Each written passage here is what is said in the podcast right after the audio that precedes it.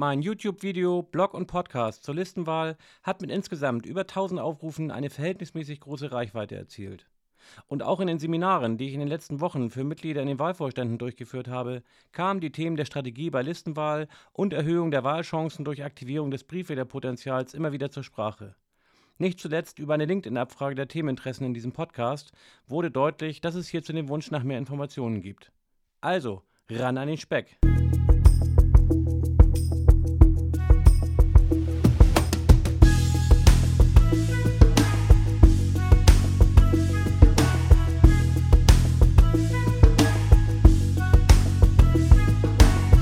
Einige Basics nochmal vorab.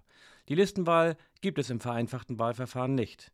Egal, wie viele Vorschlagslisten eingereicht werden, am Ende landen alle Kandidatinnen und Kandidaten in alphabetischer Reihenfolge auf dem Stimmzettel.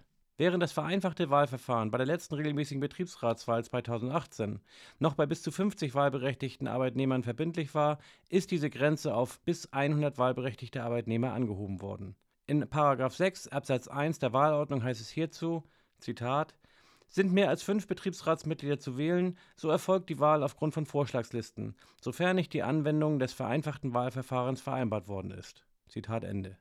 Mehr als fünf, das sind in der Staffel nach 9 Betriebsverfassungsgesetz sieben oder mehr Mitglieder. Sieben sind zwischen 101 und 200 wahlberechtigten Arbeitnehmern zu wählen und nur in dieser Spanne kann das vereinfachte Wahlverfahren zwischen dem Arbeitgeber und dem Wahlvorstand vereinbart werden.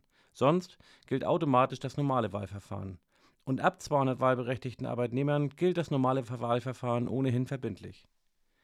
Eine Reihe der Wahlvorstände, also diejenigen in der Spanne von 51 bis 100 Wahlberechtigten, sieht sich also bei nahezu unveränderter Belegschaftsgröße nun mit einem neuen Wahlverfahren konfrontiert.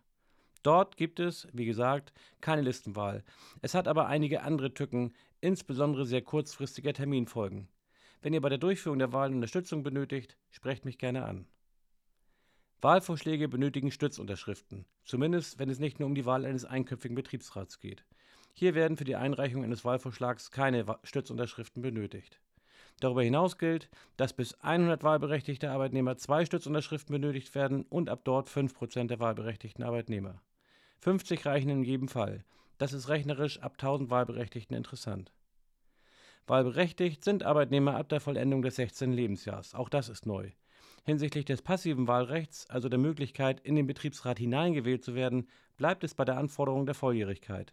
Aber aktiv an der Wahl teilnehmen darf man nun auch schon mit 16. Und das bedeutet, dass diese minderjährigen Beschäftigten sowohl Wahlvorschläge mit ihrer Unterschrift unterstützen dürfen, als auch, dass es auf ihre Stimmen bei der Wahl ankommen kann. Meist handelt es sich bei diesen Kolleginnen und Kollegen um Auszubildende. Und wer hat da einen besonderen Zugang? Richtig, die Jugend- und Auszubildendenvertretung. Ihr seid als Kandidatinnen bzw. Kandidaten also nicht nur aus diesem Grund und nicht nur in der Zeit vor der Wahl gut beraten, einen besonders guten Draht zur JAV zu haben. Wenn es etwa darum geht, Unterstützungsunterschriften für euren Wahlvorschlag zu sammeln, aber auch die Anzahl der Briefwählerinnen und Briefwähler nach oben zu treiben, kann die Aktivierung der JAV für euren Wahlkampf schlichtweg Gold wert sein. Ich habe darauf nie verzichtet. Ich kam ja schließlich selbst eins aus der JAV und wir hatten bei den Auszubildenden immer eine extrem hohe Wahlbeteiligung.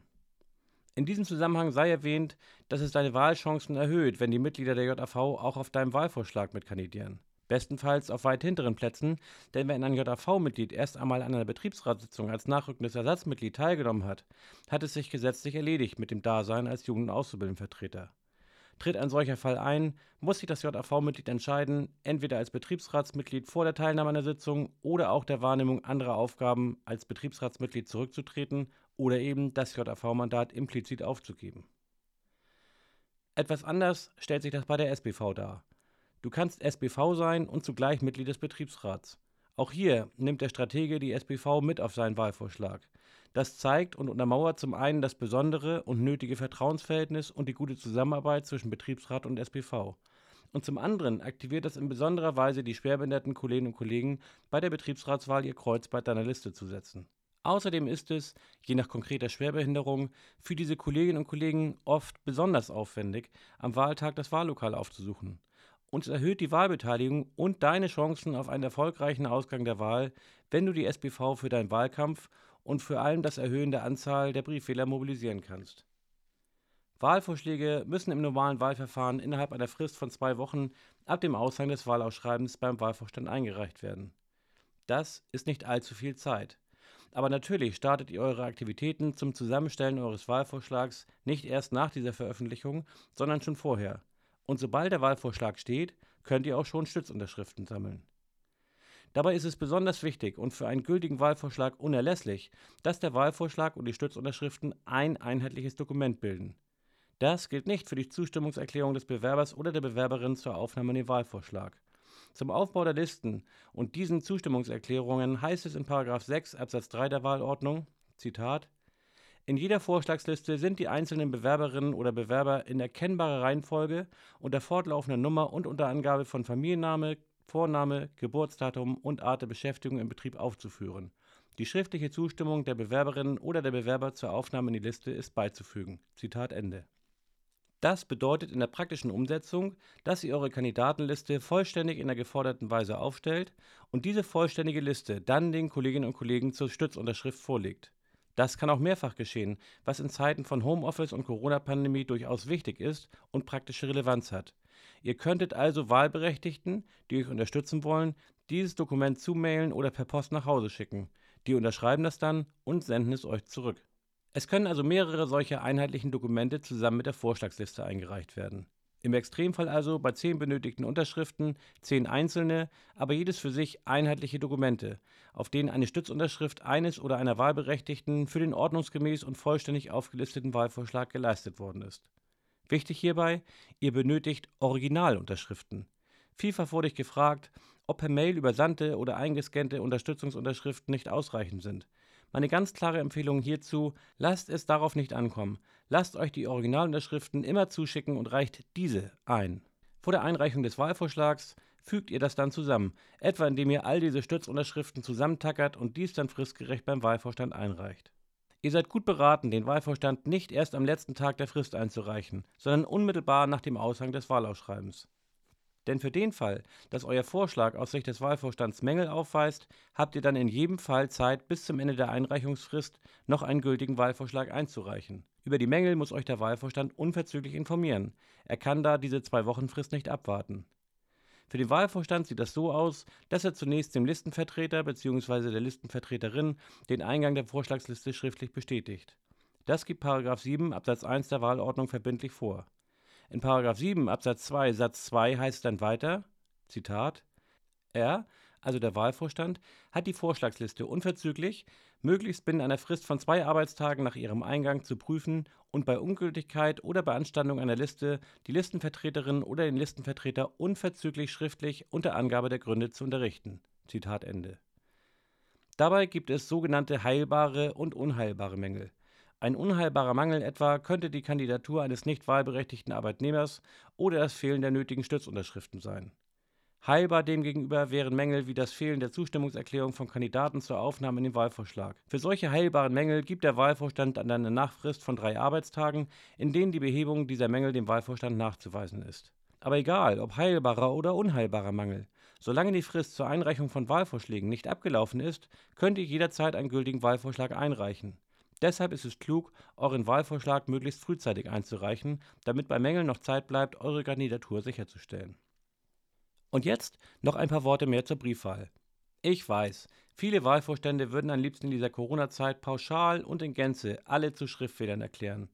Hierzu hat das Bundesarbeitsgericht entschieden, dass dies nicht zulässig ist und ist soweit ein echter Keller für eine wirksame Betriebsratswahl. Aber was nicht pauschal für alle geht, geht in einer sehr hohen Anzahl von Einzelfällen unter bestimmten Voraussetzungen sehr wohl. Wie also bekommen wir möglichst viele Brieffehler? Zunächst mal gibt es eine Reihe geborener Schriftfehler und das kann der Wahlvorstand pflichtgemäß weit auslegen. Hierzu regelt 24 Absatz 2 der Wahlordnung, Zitat, Wahlberechtigte, von denen Wahlvorstand bekannt ist, dass sie erstens im Zeitpunkt der Wahl nach der Eigenart ihres Beschäftigungsverhältnisses, insbesondere im Außendienst oder mit Telearbeit Beschäftigte und in Heimarbeit Beschäftigte oder Zweitens, vom Erlass des Wahlausschreibens bis zum Zeitpunkt der Wahl aus anderen Gründen, insbesondere bei Ruhen des Arbeitsverhältnisses oder Arbeitsunfähigkeit, voraussichtlich nicht im Betrieb anwesend sein werden, erhalten die Wahlunterlagen, ohne dass es eines Verlangens der Wahlberechtigten bedarf. Der Arbeitgeber hat dem Wahlvorstand die dazu erforderlichen Informationen zur Verfügung zu stellen. Zitat Ende. Damit bekommt man schon mal in aller Regel eine ganze Menge Schriftfehler zusammen. Absatz 3 ermöglicht darüber hinaus dem Wahlvorstand für Betriebsteile und Kleinbetriebe, die räumlich weit vom Hauptbetrieb entfernt sind, die schriftliche Stimmabgabe zu beschließen. Um weitere Wählerinnen und Wähler, vielleicht sogar die überwiegende Anzahl der Kolleginnen und Kollegen zu Schriftwählern machen zu können und auf dieser Weise die Wahlbeteiligung in Zeiten von Mobile Work und pandemiebedingten Abwesenheiten zu erhöhen, bedarf es darüber hinaus einer anderen Lösung. Und die liegt in 24 der Wahlordnung. Denn dort heißt es in Absatz 1, Zitat, Wahlberechtigten, die im Zeitpunkt der Wahl wegen Abwesenheit vom Betrieb verhindert sind, ihre Stimme persönlich abzugeben, hat der Wahlvorstand auf ihr Verlangen jetzt kommt in der Wahlordnung die Aufzählung, was alles zu den Briefwahlunterlagen gehört, auszuhändigen oder zu übersenden. Diese Vorschrift bedeutet, dass jede und jeder Wahlberechtigte, der Briefwahlunterlagen begehrt, diese vom Wahlvorstand zu bekommen hat, ohne Wenn und Aber. Und dafür, dass ein solcher Antrag, der formlos beim Wahlvorstand gestellt werden kann, auch in einer Vielzahl gestellt wird, kann man sowohl als Wahlvorstand als auch als Kandidatenteam eine ganze Menge tun. Etwa hierfür per Mail oder im Intranet oder auf andere Weise zu werben. Für die Beantragung von Briefwahlunterlagen zu werben, ist dem Wahlvorstand nicht verboten, solange er seine Neutralitätspflichten nicht verletzt. Konkrete Wahlwerbung für eine Liste ist demgegenüber nicht Sache des Wahlvorstands, sondern der Kandidatinnen und Kandidaten selbst. Der Kreativität, Kolleginnen und Kollegen für den Antrag auf Schriftwahl zu mobilisieren, sind wenig Grenzen gesetzt.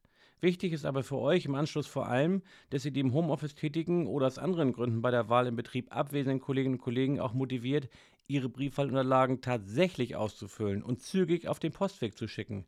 Denn die Fristen sind kurz und verspätet beim Wahlvorstand eingegangene Briefwahlunterlagen werden nicht mehr berücksichtigt. Ruft die Kolleginnen und Kollegen an, mailt sie an, aktiviert die Kolleginnen und Kollegen eurer Liste, die Wählerinnen und Wähler aktiv, auch auf das Absenden der Briefwahlunterlagen anzusprechen. Auch die von mir bereits erwähnten JAVler und SPVler können hier wertvolle Unterstützung leisten. Wahlwerbung ist Kandidatinnen und Kandidaten im Gegensatz zum Wahlvorstand erlaubt und eine hohe Wahlbeteiligung stärkt den Betriebsrat und wird auch vom Arbeitgeber sehr genau wahrgenommen. Soweit meine vertiefenden Punkte zu Vorschlagslisten und der Generierung von Schriftfehlern für eine hohe Wahlbeteiligung. Ich hoffe, liebe Kolleginnen und Kollegen, dass euch auch diese Folge des Podcasts 360 Grad BR einen Mehrwert verschafft. Abonniert gerne meinen Podcast, dann verpasst ihr keine Folge. Ihr findet ihn auf Spotify, iTunes, Google Podcasts und Castbox. Bis zum nächsten Mal. Tschüss aus Hamburg.